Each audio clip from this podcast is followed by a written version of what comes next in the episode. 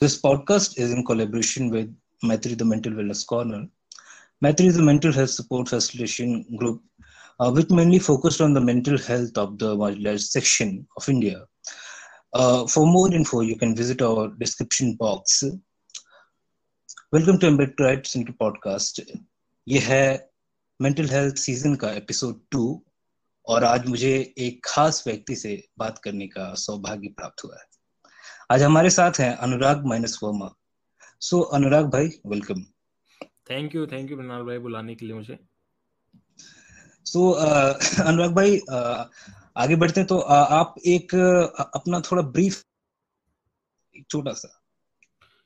Uh, मैं यार एक मल्टीमीडिया आर्टिस्ट हूँ तो um, कैसे दूँ मैं एक्चुअली इंट्रोडक्शन बड़ा? मैं खुद भी थोड़ा कंफ्यूज हो जाता हूँ। अपने बारे में बताता हूँ तो मैं खुद भी दो मिनट सोचने लग जाता हूँ कि मैं क्या कर रहा हूँ। तो बेसिकली मैं आर्टिस्ट हूँ तो मैं अभी जो प्रेजेंटली क्या कर रहा हूँ प्रेजेंटली मैं ऑनलाइन वीडियोस um, बनाता हूँ सटेरिकल वीडियोस बनाता हूँ पॉलिटिकल अंडरटोन वाले भी कई उसके अंदर वीडियोस हैं। उसके अलावा I also write freelance columns for many publications the Wire मतलब लिख लिख लिखे भी हैं और लिख भी चुका हूँ। वायर के लिए न्यूज़ लॉन्ड्री के लिए प्रिंट के लिए राउंड टेबल इंडिया के लिए और भी काफ़ी सारी जगहों पे। तो मैं वो भी करता हूँ। इसके अलावा मेरा एक पॉडकास्ट है अनुराग महेंद्र शर्मा पॉडकास्ट तो वो भी मैं होस्ट करता हूँ। जी। और आपके फ़ैन फॉलोइंग्स तो काफ़ी बड़े हैं। और ये तो बहुत अच्छी मतलब मैं भी आपका फ़ैन काफ़ी समय से रहा हूँ। आपके कंटेंट्स काफ़ी काफ़ी अच्छे रहते हैं। थैंक यू भाई थैंक यू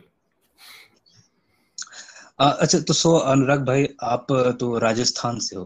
हम्म। तो जब हम राजस्थान की बात करते हैं तो एक हमारे सामने एक ऐसा मतलब कि दिखने लगता है कि लंबी मूछे बड़े महल बेशकीमती कपड़ों में लदे लोग और बहुत सी चीज़ें। मगर राजस्थान कैसा है? वहाँ की जो सामाजिक संरचना है वहाँ बहुजनों का मुख्य समस्या क्या है? और वो कैसे उनके मानसिक स्वास्थ्य पर असर डालता है? यार राजस्थान की जो गवर्नमेंट की जो टैगलाइन है राजस्थान टूरिज़्म डिपार्टमेंट की वो है जाने क्या दिख जाए। तो उसकी टैगलाइन होनी चाहिए जाने कौन सा कास्ट क्राइम दिख जाए। क्योंकि यहाँ पे कास्ट क्राइम्स इतने ज़्यादा हैं और जो कास्टिज्म यहाँ की हवाओं में एक तरह से आप बोल सकते हो कास्टिज्म है और वो घूट घूट के भरा हुआ है। आप मतलब एक शुरू मतलब हर छोटी छोटी चीज़ों में आपको इतना ज़बरदस्त कास्टिज्म राजस्थान में आपको दिखाई देगा। यहाँ तक कि आप किसी से रास्ता पूछ रहे हो तो भी वो भी एक बार के लिए पूछ ले, आप क्या कास्ट के हो? मतलब ये भी हुआ है कई बार। तो तो ये यहाँ बहुजनों की स्थिति किस तरह की है, रही है, वो मतलब बहुत ही मैं तो कहूँगा कि मेरे हिसाब से तो यहाँ से ज़्यादा जो एक दयनीय और जो बुरी स्थिति है वो शायद ही किसी स्टेट की होगी। और यहाँ की पॉलिटिक्स भी इसके अंदर बड़ी उसके लिए अगर आप पॉलिटिकली और एक सेकंड ये तो ये वाला काट देना एक बार, मैं दोबारा उसको रिफ्रेश करता हूँ। अगर आप सोशली यहाँ पे वो देखोगे तो जिस जिस तरह का है यहाँ पे मोस्टली जाट एरिया एक तरह का राजस्थान। मतलब जाट इन इन अ वे कि यहाँ का जो पॉलिटिकल फाइट है, वो है जाट वर्सेस राजपूत के अंदर फाइट है। तो राजपूतों का पहले एक तरह से वर्चस्व था प्री इंडिपेंडेंस में और फिर जैसे जैसे धीरे धीरे चीज़ें बदली और एक्ट जिस तरह से बदले ज़मीन को लेकर और काफ़ी सारे आंदोलनों से तो जाटों ने भी अपनी एक, वहाँ पे वर्चस्व उसमें कायम कर लिया। तो जाट और राजपूतों के बीच की एक तरह से ये लड़ाई, यहाँ पे पॉलिटिकली बहुत ज़बरदस्त लड़ाई चलती है। और ये दोनों ही जातियाँ मतलब अगर इमीडिएट ऑपरेसर किसी को बोले दलितों दलितों का तो फिर ये जातियाँ एक तरह से बहुत ही ऑपरेस करती हैं और दबाने का काम करती हैं और जितने भी क्राइम आपको दिखेंगे, वो इन्हीं, यही इन्हीं इन्हीं को एट्रीब्यूट होंगे वो क्राइम तो ये यहाँ का है और ये भी बड़ा एक, इसको मैं क्या बोलूँ, एक बहुत बड़ा मज़ाक है कि जाट यहाँ पे ओबीसी में आते हैं। तो नाइन आई थिंक 1999 में अटल बिहारी वाजपेयी ने, की जो गवर्नमेंट थी तो उन्होंने इस एक तरह से कांग्रेस से दूर लाने के लिए जाटों को तो उन्होंने रिजर्वेशन दिया सेंट्रल गवर्नमेंट की जो जॉब पोस्ट है उसके अंदर। तो एक तरह से ऑपरेसर भी है कास्ट ऊपर से उनको एक ओबीसी का भी एक फ़ायदा है। तो यहाँ पे तो यहाँ पे जो है वो मेजरली इसी जा, इन्हीं जातियों से एक तरह से ऑपरेशन झेलना पड़ता है जो कि एक मेजर है। बट इसके अलावा भी जितनी भी अपकास्ट जातियाँ हैं सबसे किसी न किसी तरह से प्रताड़ित किया ही जाता सब एक तरह से अपने हिसाब से प्रताड़ित करते ही हैं, जिसके अंदर बहुत सारी ओबीसी कास्ट भी मतलब जम के भरी हुई है राजस्थान में, जितनी भी ओबीसी कास्ट, चाहे यादव हो या फिर और भी कोई कास्ट हो, वो सब यहाँ पे उन्होंने जीना हराम कर रखा है एक तरह से। फिर दूसरी बात है कि दूसरी जगहों की तरफ़ पॉलिटिकल इनफैक्ट सोशल और पॉलिटिकल दोनों मोबिलाइजेशन जो है, एक दलित पॉलिटिक्स का, वो इतना राजस्थान में रहा नहीं जितना फॉर एग्जांपल महाराष्ट्र जैसी किसी जगह में होगा या फिर किसी साउथ में होगा या फिर इवन यूपी में होगा। तो वो उस तरह का कुछ रहा नहीं, उस तरह की चेतना या फिर जैसे इवन किस तरह के लीडर्स वहाँ पे जा रहे हैं या फिर वो किस तरह की बातें कर रहे हैं या फिर सोशली एक एक अंबेडकर राइट कॉन्शियसनेस को जगाने की कोई बात है, वो चीज़ें तो वो सोशल मूवमेंट्स यहाँ पे हुए नहीं हैं और तो हाँ मतलब इन सब जो जिस तरह की सिचुएशन है उसको देखते हुए मेरे हिसाब से लगता है कि सिचुएशन काफ़ी काफ़ी ख़राब है राजस्थान की जो दलितों के लिए जो सिचुएशन है। जी। अच्छा आप जब, बड़े हो रहे थे तो स्कूल और कॉलेज में आपका जीवन कैसा रहा? इस दौरान कैंपस में कैसी मानसिक दबाव या कैसे या किसी प्रकार की प्रताड़नाओं से गुजरना पड़ा हो? कैंप वो तो मेरे हिसाब से कोई भी एजुकेशन के अंदर, जितने भी दलित के किसी तरह से जा रहे हैं एजुकेशन सिस्टम के अंदर तो बहुत ही ऑलमोस्ट इम्पॉसिबल होगा कि आपको कोई ना कोई तरह की कास्ट एट्रोसिटी झेलने को ना मिली हो। I think it's almost impossible तो वो स्कूल टाइम पे जिस तरह से देखते हैं कि एक तरह से कास्ट को लेके बुली किया जाता है वो तो uh, काफ़ी देखने को मिला।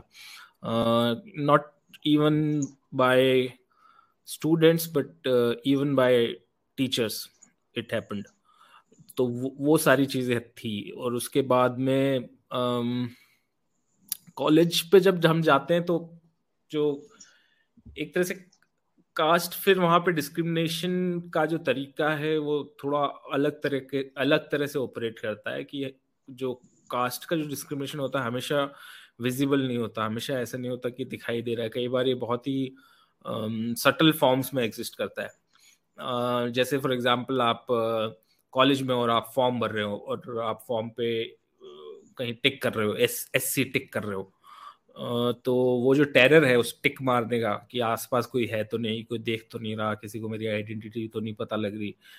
तो वो एक अपने अलग लेवल का एक तरह से टेरर है या फिर आप कॉलेज में देख रहे हो कहीं आपके जो लिस्ट निकलती है पासिंग वाली लिस्ट कई बार उसमें एस सी एस टी की अलग निकलती है तो वो सारी भी अलग निकलती है और उसको चिपकाया जाता है कई बार कॉलेज में। आई थिंक मुझे याद नहीं जे एन यू में था ऐसा या फिर किस कॉलेज में था, कहीं तो था इस तरह का कि चिपकाया जाता है। और नॉर्मली भी कई कॉलेज में ऐसा होता है तो वहाँ पे तो और ज़्यादा आप एक तरह से मेंटली टेरराइज हो जाते हैं कि अब आपकी आइडेंटिटी सबके एक तरह से सामने आ गई और अब आपको साइलेंटली एक अजीब गरीब डिस्क्रिमिनेशन आपके आसपास के लोगों से झेलना पड़ेगा।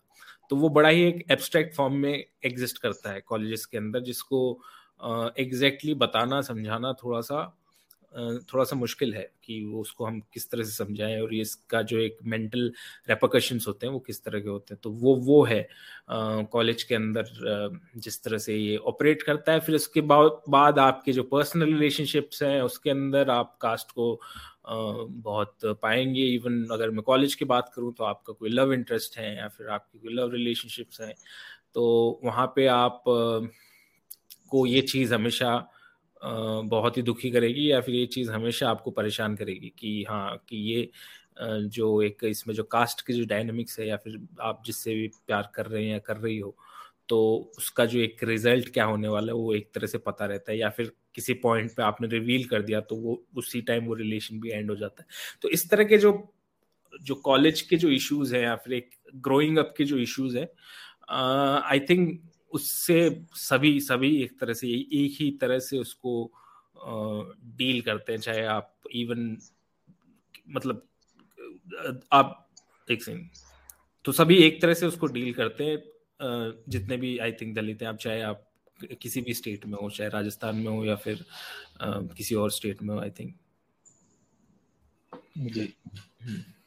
तो बिगड़ते जो मानसिक स्वास्थ्य को लेकर जो चीज़ें हैं आपने जब आपने खुद इसको अनुभव किया तो आपने कैसे उसको सॉल्व करने की कोशिश की? किस तरह से उसका निवारण ढूंढा सी मेरा एक्चुअली इनफैक्ट मेरी जो आइडेंटिटीज भी हमारी कई मल्टीपल आइडेंटिटीज को हम जीते हैं मेरे हिसाब से। तो एक आपकी सोशल आइडेंटिटी भी होती है लेकिन कहीं ना कहीं जो मेरा एक आई थिंक आर्ट को लेके जो रुझान था या फिर क्रिएटिव एक्सप्रेशन को लेके जो मेरी हम्म, एक तरह से उसको आप बोल दीजिए पैशन था। तो पहले मैं बता दूँ वैसे मैं कोई मेंटल हेल्थ का कोई एक्सपर्ट या फिर वो नहीं हूँ। मैं जो यहाँ पे चीज़ें बता रहा हूँ बहुत ही एक एक पर्सनल एक्सपीरियंसेस शेयर कर रहा हूँ एक तरह से। तो मेरी कोई भी एडवाइस है कोई भी बात को अगर कोई प्रोफेशनल सुन रहा है या फिर और भी कोई सुन रहे हैं तो उसको वो मत समझिए कि मैं किसी मेंटल हेल्थ पे या फिर उस पर एडवाइस दे रहा हूँ या चर्चा कर रहा हूँ। मैं बस अपने पर्सनल आपको एक्सपीरियंसेस बता रहा हूँ। तो आ, तो उसी तरह से मैं बता रहा हूँ कि मेरे लिए particularly as an artist art का काफ़ी या फिर क्रिएटिवली मैंने उसको एक तरह से वेंट आउट करने का, के के लिए यूज़ किया आर्ट को। Not even the social problems but even lot many existential problems existence की भी जो प्रॉब्लम होती हैं, जो एक फिलोसफिकल प्रॉब्लम्स भी होती हैं जीने की तो वो मतलब जितनी भी इश्यूज़ हैं, कहीं ना कहीं उसको मुझे वेंट आउट करने का एक तरीका आर्ट के थ्रू मिला। तो उस चीज़ ने मुझे थोड़ा सा ग्राउंडेड आई थिंक रखा किसी न किसी तरह से। तो वो वो एक चीज़ काम आई। उसके बाद में um, अगर कास्ट की बात करें तो आई थिंक मेरे लिए डॉक्टर अंबेडकर को पढ़ना वो जो कि मैंने काफ़ी लेट uh, उनको पढ़ा uh, जब मैं जेएनयू में था। जेएनयू से मैंने मास्टर्स किया था। तो मैंने इंजीनियरिंग जो मेरा ग्रेजुएशन था वो इंजीनियरिंग में हुई थी, उसके बाद मास्टर्स के लिए मैं जे गया। तो वहाँ पे जे में जब मैंने पहली बार डॉक्टर अंबेडकर को पढ़ा तो एक सोश एक तरह की जो एनजाइटीज में लेके जा रहा था, अपनी आइडेंटिटी को लेके या फिर एक तरह का बर्डन जो मैं फील कर रहा था। तो जब मैंने पढ़ा तो मुझे पहली बार एक तरह का कॉन्फिडेंस आया जीने के लिए। तो वो मेरे लिए एक बहुत ही बड़ा मोमेंट था और वहाँ पे मुझे जो कई क्वेश्चंस के आंसर जो मुझे भी पता नहीं था कि क्वेश्चन भी है मेरे पास, लेकिन थे तो वो जो मैं ढूंढ रहा था एक सबकॉन्शियसली तो वो वहाँ जाके मुझे मिले। तो वो एक चीज़ थी कि जिससे मेरी काफ़ी सारी जो इश्यूज़ थे वो ईज आउट हुए और मुझे एक एग्जिस्ट करने के लिए कॉन्फिडेंस आया। उसके अलावा भी I think it's it's important to um, it's important to read and it's important to understand the world किस तरह से अगर आप मुझे ऐसा लगता है कि आप थोड़ा थोड़ा ढंग से कुछ पढ़ने की या फिर समझने की कोशिश कर रहे होते हो तो आप कहीं ना कहीं अपनी जो एनजाइटीज हैं या फिर अपनी जो पर्सनल एक पर्सनल ट्रॉमा भी बोल सकते हो या फिर कर सकते हो तो वो कहीं ना कहीं आप एक तरह से ईज आउट कर देते हो अगर आप उसको, आपको एक एक तरह का फॉर्म मिल जाए उसको निकालने के लिए। तो वो फॉर्म बस मेरे, एक वो प्रिविलेज था कि वो फॉर्म मेरे पास था तो कहीं ना कहीं से मैं उसके थ्रू ट्राई आउट करता रहा उसको अपनी बात कहने के लिए या फिर अपने जो अनआंसर्ड क्वेश्चन से उनको समझने के लिए। तो वहाँ पे I think it it help me in that way great तो आपने द प्रिंट के लिए भी लिखा है आर्टिकल जैसे कि रिएक्शन टू मेडिकल कोटा और exposing India's flawed merit argument all over again और एक और लिखा था how Instagram reel is a mirror to modern casteism in India तो आप सामाजिक स्थिति से भी वाकिफ हैं और तो भारत में जो इंस्टीट्यूशनल मर्डर्स आज के समय में हो रहे हैं इंस्टीट्यूशनल डिस्क्रिमिनेशन हो रहे हैं तो आपके क्या विचार हैं? जो वास्तव में जो हाशिए पर जो खड़ा जो समाज है उनके हम्म। लोगों का जो मानसिक स्वास्थ्य बिगड़ने का सबसे बड़ा योगदान ये भी समझा जाता है कि जो मानसिक जो इंस्टीट्यूशनल डिस्क्रिमिनेशन और जो मर्डर्स हो रहे हैं वो हम्म। काफ़ी इम्पैक्ट उनके दिमाग पर डालते हैं तो इस पर आपका क्या विचार है आई uh, थिंक उसका एक मेन रीजन वो है कि हमारी जो एजुकेशनल स्पेसेस हैं वो काफ़ी ज़्यादा एक तरह से ब्राह्मणिकल स्पेसेस हैं। तो वो ऐसी जगहें हैं जो uh, उस तरह से डिज़ाइन नहीं है कि वहाँ पे बहुजन तबके के स्टूडेंट्स हैं वो आके पढ़ सकें या फिर वो आके वहाँ पे पीसफुली एग्जिस्ट कर सकें। स्पेशली uh, जैसे मैंने रिजर्वेशन की आप एक बात कर रहे थे तो ये टैग हमेशा रहता है कि रिजर्वेशन से आए, यहाँ से आए। तो अभी जैसे मेरे कई लोग जान पहचान के भी हैं, जो भी मेडिकल में भी जाते हैं तो वो चीज़ बार बार उनको पोक किस चीज़ के लिए किया जाता है, तुम तो रिजर्वेशन वाले हो रिजर्वेशन वाले हो।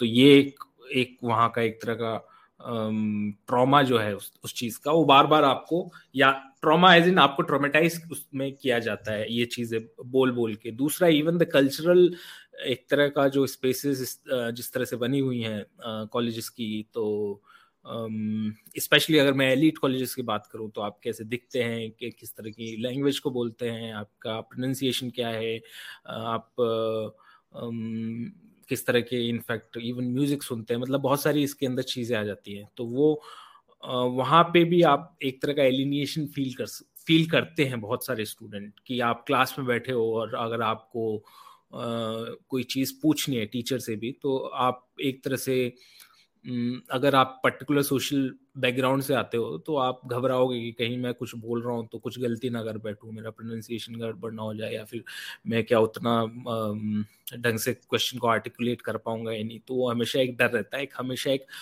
बींग मॉक्ड एट ये वाला एक बॉर्डर रहता है कि कोई मुझ पर हंस ना दे या फिर इतना सारा क्राउड है, वो हंस ना दे और वहीं जहीं जो सवर्ण, जो स्टूडेंट्स हैं, उन, उनके लिए वो एक वो एक ईज है वो, वहाँ पे, क्योंकि वो उन्हीं की जगह है तो they feel at ease because they are at their home in a way because वो लैंग्वेज के थ्रू भी उनका एक कमांड है, एक वेल्थ का भी उनके पास है, और एक एक तरह की प्राइड भी उनके साथ अटैच्ड है। तो आप एक तरह से ऐसी स्पेसेस में जा रहे हो as a Dalit student Bahujan student की आप ऐसी स्पेसेस में घुसने की ट्राई कर रहे हो, जो जो जगहें बनी ही नहीं और जो जगह historically den of upper caste रही हैं।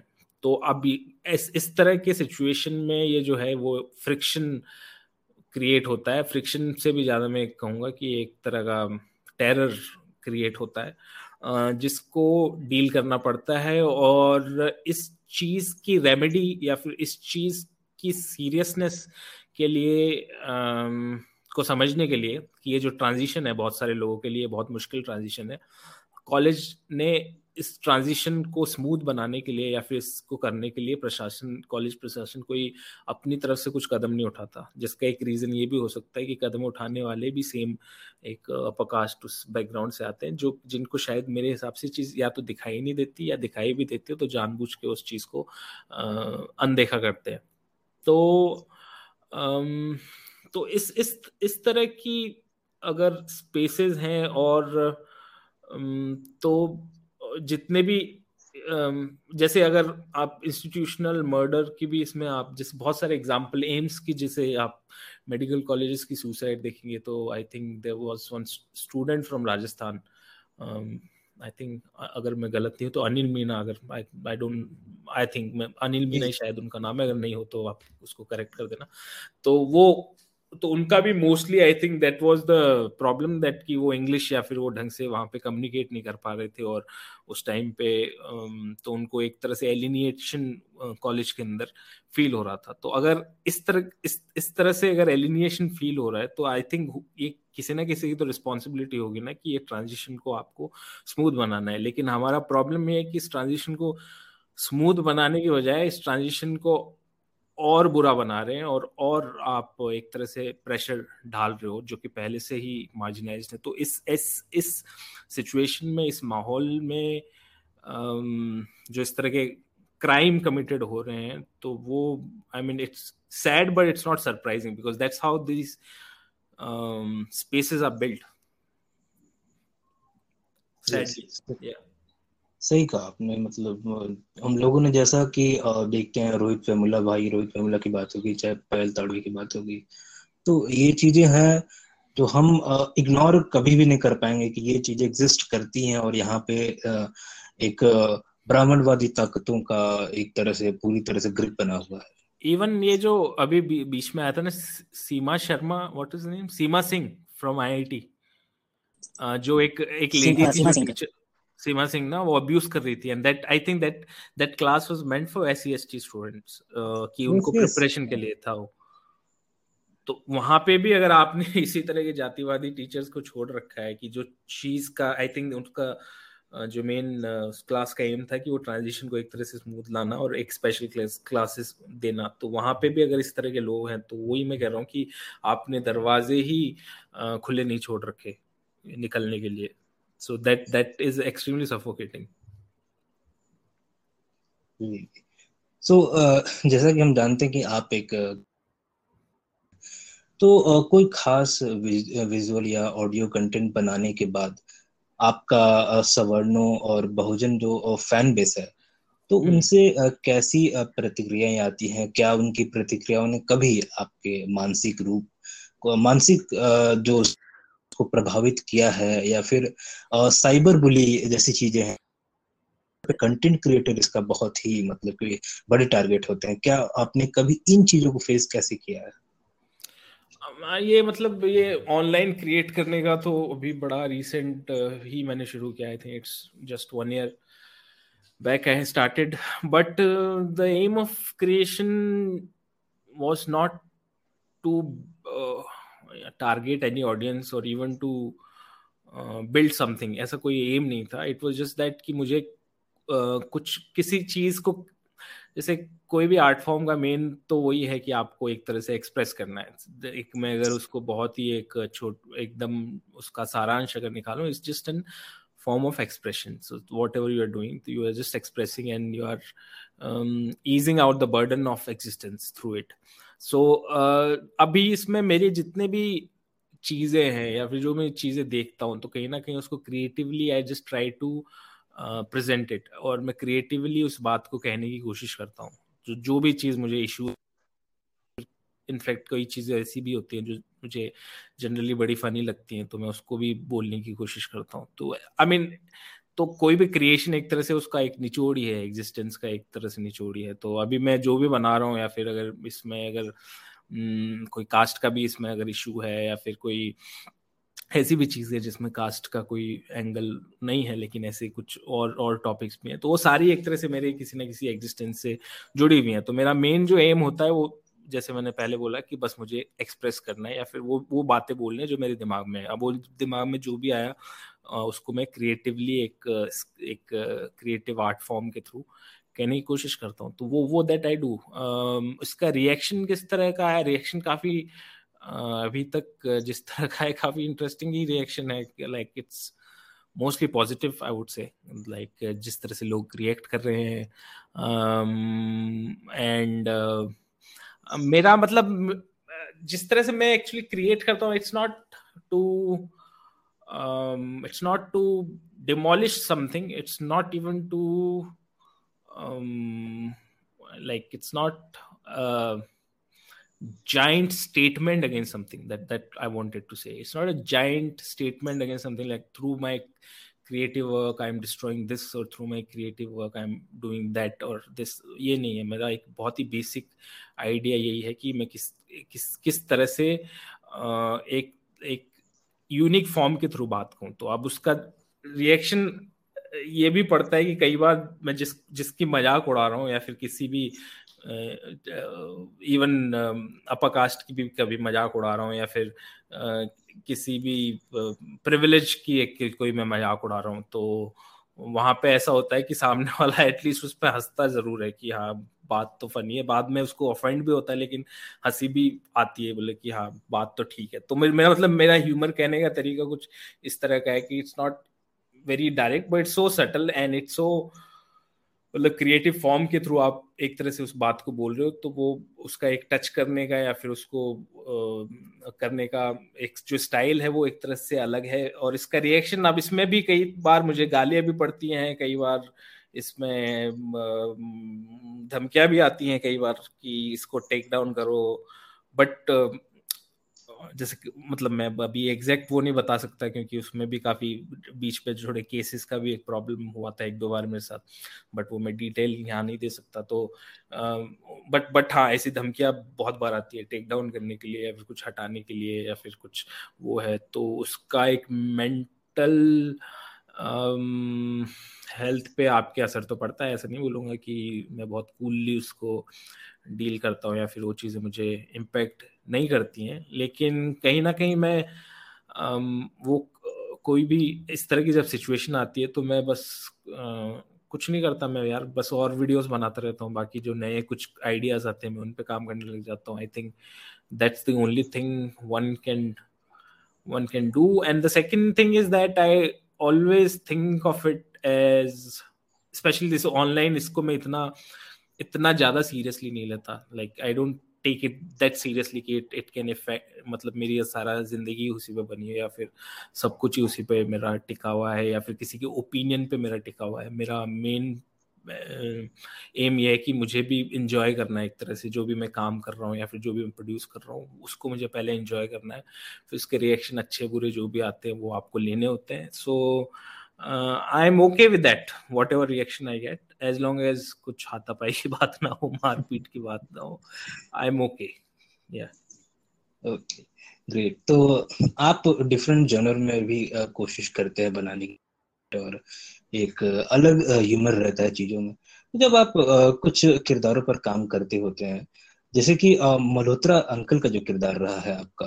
तो वो क्या थॉट प्रोसेस रहता है क्या ये कॉमेडी के रूप में आपकी जो जो निराशा है एक जो दबी हुई निराशाएँ हैं क्या आप उसको उससे उत्पन्न होके ये आता है या उसको बाहर निकालने के लिए मतलब कि इन कैरेक्टर्स पे इफ़ेक्ट देते हो?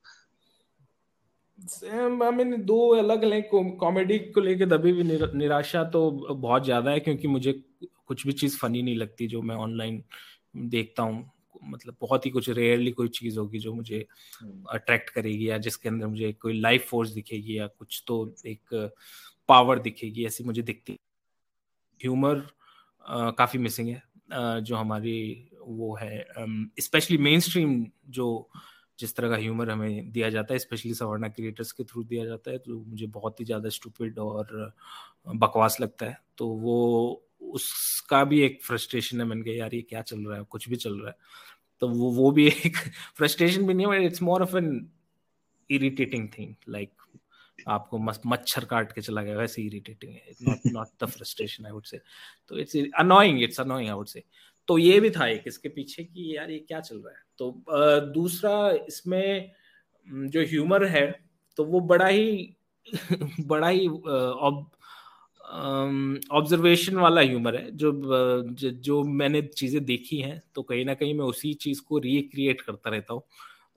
जैसे मल्होत्रा अंकल का जो कैरेक्टर है तो ये बड़ा ही टिपिकल दिल्ली में अगर आप जाओगे, आपको छोले भटूरे खाते हुए मिलेंगे कहीं ना कहीं अपने बच्चों के साथ, और वो दुकान पे ऐसे आएँगे जैसे दुकान उन्हीं की है। मतलब आप सब को सबको रुक जाना है और वो अपनी दोष जमाएँगे वहाँ पे आके। एक पर्टिकुलर स्टाइल होता है दिल्ली में या फिर जैसे एग्जैक्ट मेरा जो मल्होत्रा अंकल है वो एक, एक ब्रोकर था दिल्ली में। आ, तो वो बड़ी चिकनी चुपड़ी बातें करके बेकू बनाता था लोगों को। तो वहाँ से मुझे आया तो उसने मुझे बेकू बनाया था। तो वो ऐसे करता अरे बेड़े ऐसे ऐसी बात बात करता हो। तो कि तो वहाँ से मुझे आया। मैंने कहा देखो कैसे प्यार से बोल रहे हैं कितने तमीज से बोल रहे हैं और कितना बेकू बना रहे हैं और कितने ज़्यादा ज़बरदस्त इग्नोरेंट हैं उसके पीछे। तो मल्होत्रा अंकल का कैरेक्टर वहाँ से आया फिर रोनी का कैरेक्टर मैं बहुत अभी जेएनयू में भी था और भी काफ़ी सारे वो लोग देखता था ऑनलाइन भी और जो वो बनने की कोशिश कर रहे हैं उनका सामाजिक मुद्दों से कोई जुड़ाव नहीं है जस्ट परफॉर्मेटिव एक तरह से है no skin in the game kind of thing so वो वो मैं देखता था तो मैंने कहा यार ये भी कुछ नहीं कर रही है तो बिल्कुल बेकू बना रही परफॉर्मेंस है और इतने ज़बरदस्त प्रिविलेज की चाशनी में डूबे हुए हैं कि they are like fish in the water kind of a thing वो कह रहे हैं पानी किधर है? टाइप तो uh, वहाँ से भी आया फिर मैंने कहा अच्छा अच्छा रोनी का एक मैं कुछ बनाता हूँ कि फिर वहाँ से रोनी का एक कैरेक्टर आया। फिर आई मीन इस, इसी तरह से ये कुछ ना कुछ आते रहते मतलब आप जो लोगों को देखते हो वो आपकी कहीं ना किसी मेमोरी में स्टोर हो जाते हैं। और वो जो आपने चीज़ देखी है वो, वो थोड़ी सी अजीब है या फिर इंटरेस्टिंग है। Interesting not always in a good way but interesting as in like ये कुछ मतलब थोड़ी सी unsettling I would say unsettling है किसी तरह से, या फिर कुछ ना कुछ उसमें अजीब गरीब एक पार्ट है। तो वो चीज़ अब आपकी मेमोरी में रह जाती है कुछ चीज़ें। तो अब आप जब क्रिएट कर रहे होते हैं तो इस तरह की जगहों से आपका जो क्रिएटिव एक्ट है, वो एक तरह से पैदा होता है। वो अपने आप आपको वहाँ खींच लाता है, बोले कि हाँ तुम्हें इस पर कुछ करना चाहिए, बनाना चाहिए। तो वो वहीं से आता रहता है। जो भी मैंने देखा है जिस जिस तरह के भी लोगों से मैं मिला हूँ तो वहाँ से मैं एक तरह से उसको क्रिएट करने लग जाता हूँ। तो हाँ मतलब मेनली वही है एक तरह से। और दूसरा एक सोशल जो चीज़ें हैं तो उनको कहने का भी बड़ा इंटरेस्टिंग एक तरीका है। जो कि डायरेक्ट नहीं है but there is it's too subtle कि लोग कभी जिनका मज़ाक उड़ा रहा है वो भी शेयर कर देते हैं वो बोलते हैं कि वाह वाह वेरी गुड मैंने कह रहे यार तू ही तो रोनी है तेरे पे तो मज़ाक उड़ाया सोचता सोचता हूँ ऐसा बट वो ब्रेवो ब्रेवो लिखते रहते हैं मैंने कहा थैंक यू थैंक यू तो वो शायद उनको समझ आएगा चार पाँच साल बाद कि वो उन्हीं पे मज़ाक था। तो मुझे इस तरह से भी थोड़ा प्ले अराउंड करने में बड़ा मज़ा आता है छेड़ने में थोड़ा। तो वो मेरा नेचर भी थोड़ा उसी तरह का है कि मैं थोड़े मज़े लेता रहता हूँ तो वो फॉर्म उसके साथ एक तरह से मैच कर जाती है। बेहतरीन। तो आपका आर्ट जो है आपके मेंटल हेल्थ को आ, क्या कैसे प्रभावित करता है? या फिर आ, कभी ऐसा हुआ है कि आपके आ, जो मानसिक स्वास्थ्य है आपका जो मेंटल हेल्थ है उसने कभी आपके आर्ट को प्रभावित किया? वो दोनों हुए हैं मेरे साथ। जैसे इनिश एक्चुअली आर्ट के बहुत सारे स्टेजेस होते हैं। आप अर्ली टाइम जब होते हैं यंग होते हैं बहुत ही जब आप जब जो अठारह उन्नीस साल के हैं और आप कुछ किताबें पढ़ रहे हैं लिटरेचर पढ़ रहे हैं बीस साल की उम्र में और आप you want to fuck the system और आप एक रेबल बनना चाहते हैं बट आपको एग्जैक्टली exactly पता नहीं होता क्या सिस्टम है and what you are rebelling against तो वो एक यूथ का एक एक एक फैंटेसी होती है in which that and also that whole definition of art जो आप आर्टिस्ट को पढ़ते हो लाइफ को देखते हो तो एक सफरिंग का जो एलिमेंट उसके अंदर आता है कि that you have to suffer to create something and these thing तो वो एक बड़ा ही मेसी सिचुएशन को पैदा कर देता है अर्ली स्टेज ऑफ़ आर्ट में, जो कि बड़ी अर्ली स्टेज है, जिसमें आप एक तरह से अपनी ही रूट से दूर भागते हो और आप यूरोपियन आर्टिस्ट अमेरिकन आर्टिस्ट या फिर ऐसे किसी राइटर्स के बारे में फ़िल्म मेकर्स के बारे में, आप उनकी लाइफ को एक तरह से अपने आप को कहीं ना कहीं उनमें ढूंढते हो और फिर अपने आप को भी वैसे ही बनाने की कोशिश करते हो। जैसे आपने टैक्सी ड्राइवर फ़िल्म देख ली तो आप सड़कों पे घूम रहे हो टैक्सी ड्राइवर की तरह इस तरह से कुछ ना कुछ करने का मन करता है। इनिशियली आर्ट के आर्ट के जो फ़ेज़ में आप अपने आप को कामू कामू समझते हो या फिर कोई राइटर उस तरह से समझने लगते हो।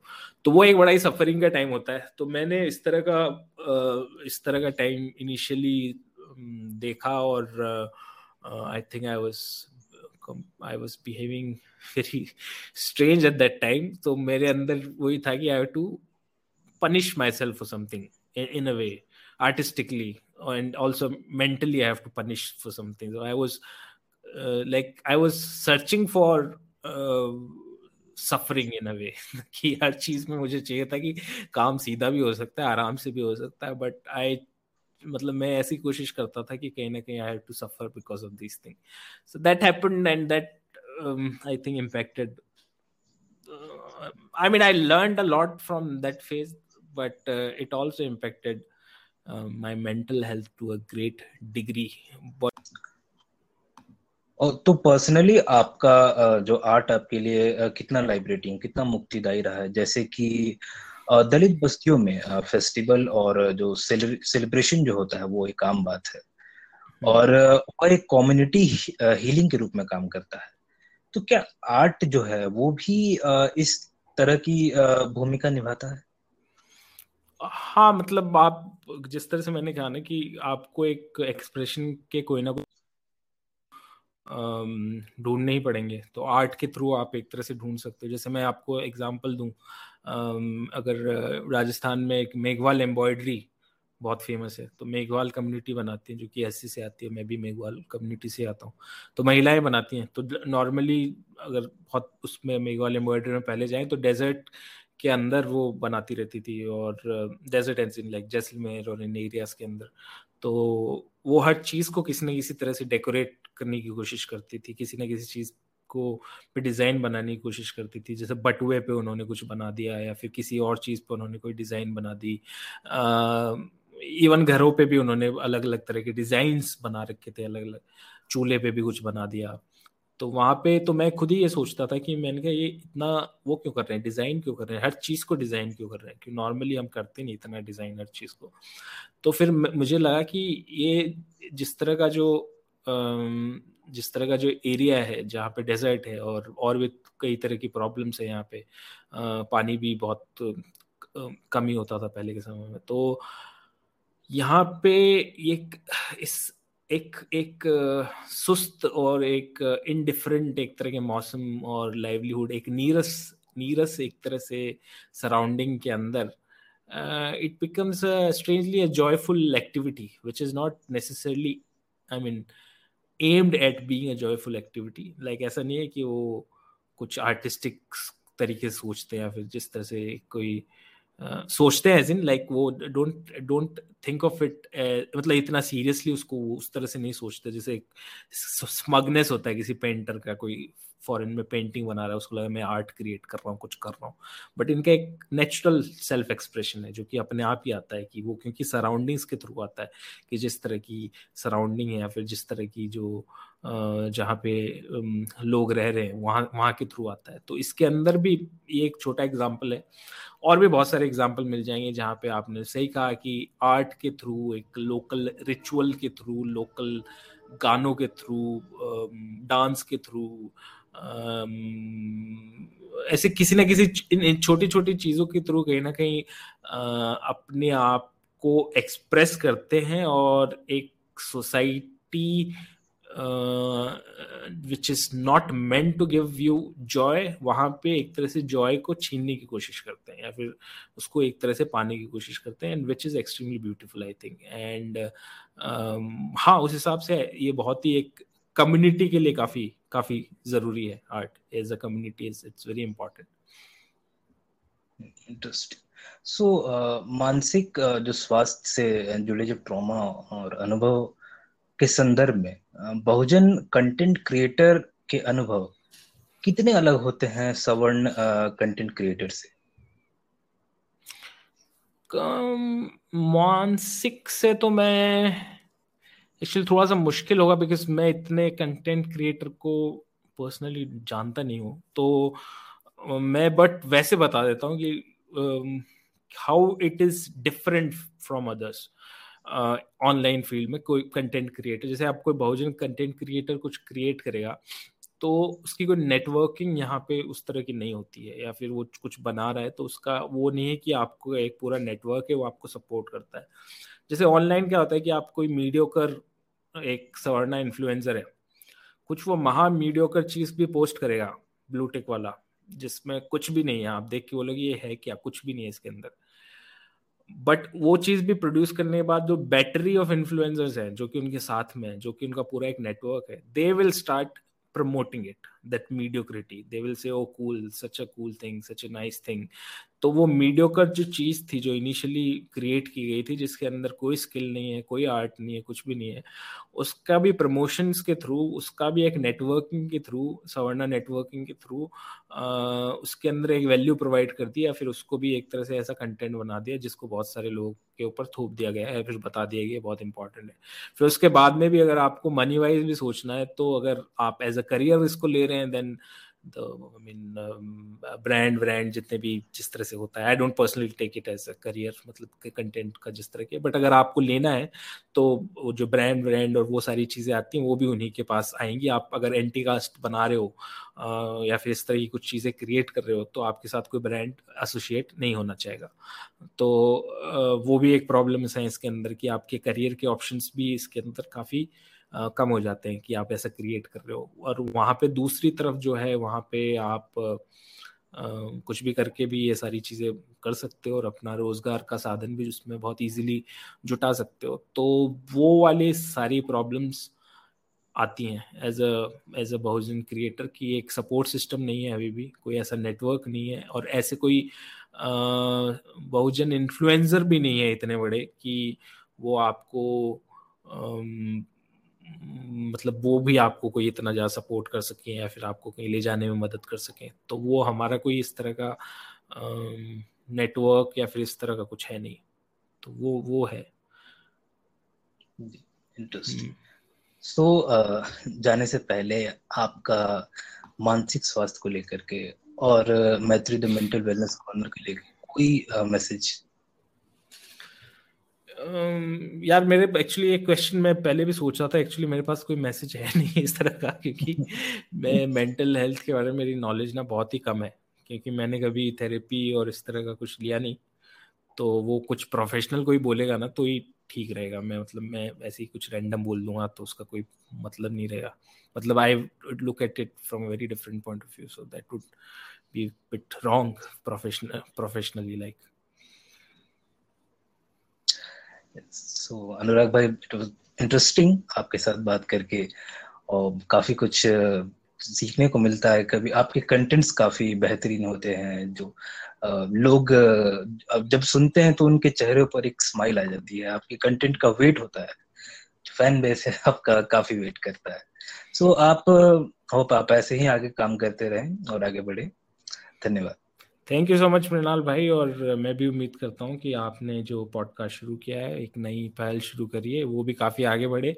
और इनफैक्ट हमारी कम्युनिटी के इस तरह के बहुत सारे पॉडकास्ट फ्यूचर में आए तो ये आपका भी पॉडकास्ट है, मेरा भी है तो ये धीरे धीरे मतलब इस तरह की जो फ्यूचर की भी जितनी भी जनरेशन आने वाली है, उनको भी इससे कुछ उम्मीद मिले और अपना पॉडकास्ट शुरू करने के लिए या फिर पॉडकास्ट ही नहीं, अपना कोई ना कोई किसी भी तरह से अपने आप को एक्सप्रेस करने के लिए, चाहे आर्ट के फॉर्म में हो, राइटिंग के फॉर्म में हो, या फिर कोई और फॉर्म में हो तो वो उनको एक इस तरह इस इस चीज़ की प्रेरणा उन्हें मिले करने के लिए तो मेरा आपको भी काफ़ी शुभकामनाएँ फ्यूचर के लिए, all the very best. Thank you thank you धन्यवाद। कूल सो ये था आज का हमारा पॉडकास्ट अगर आपको हमारा कंटेंट पसंद आता है तो आप हमें सपोर्ट कर सकते हैं। Why link mention in description box thank you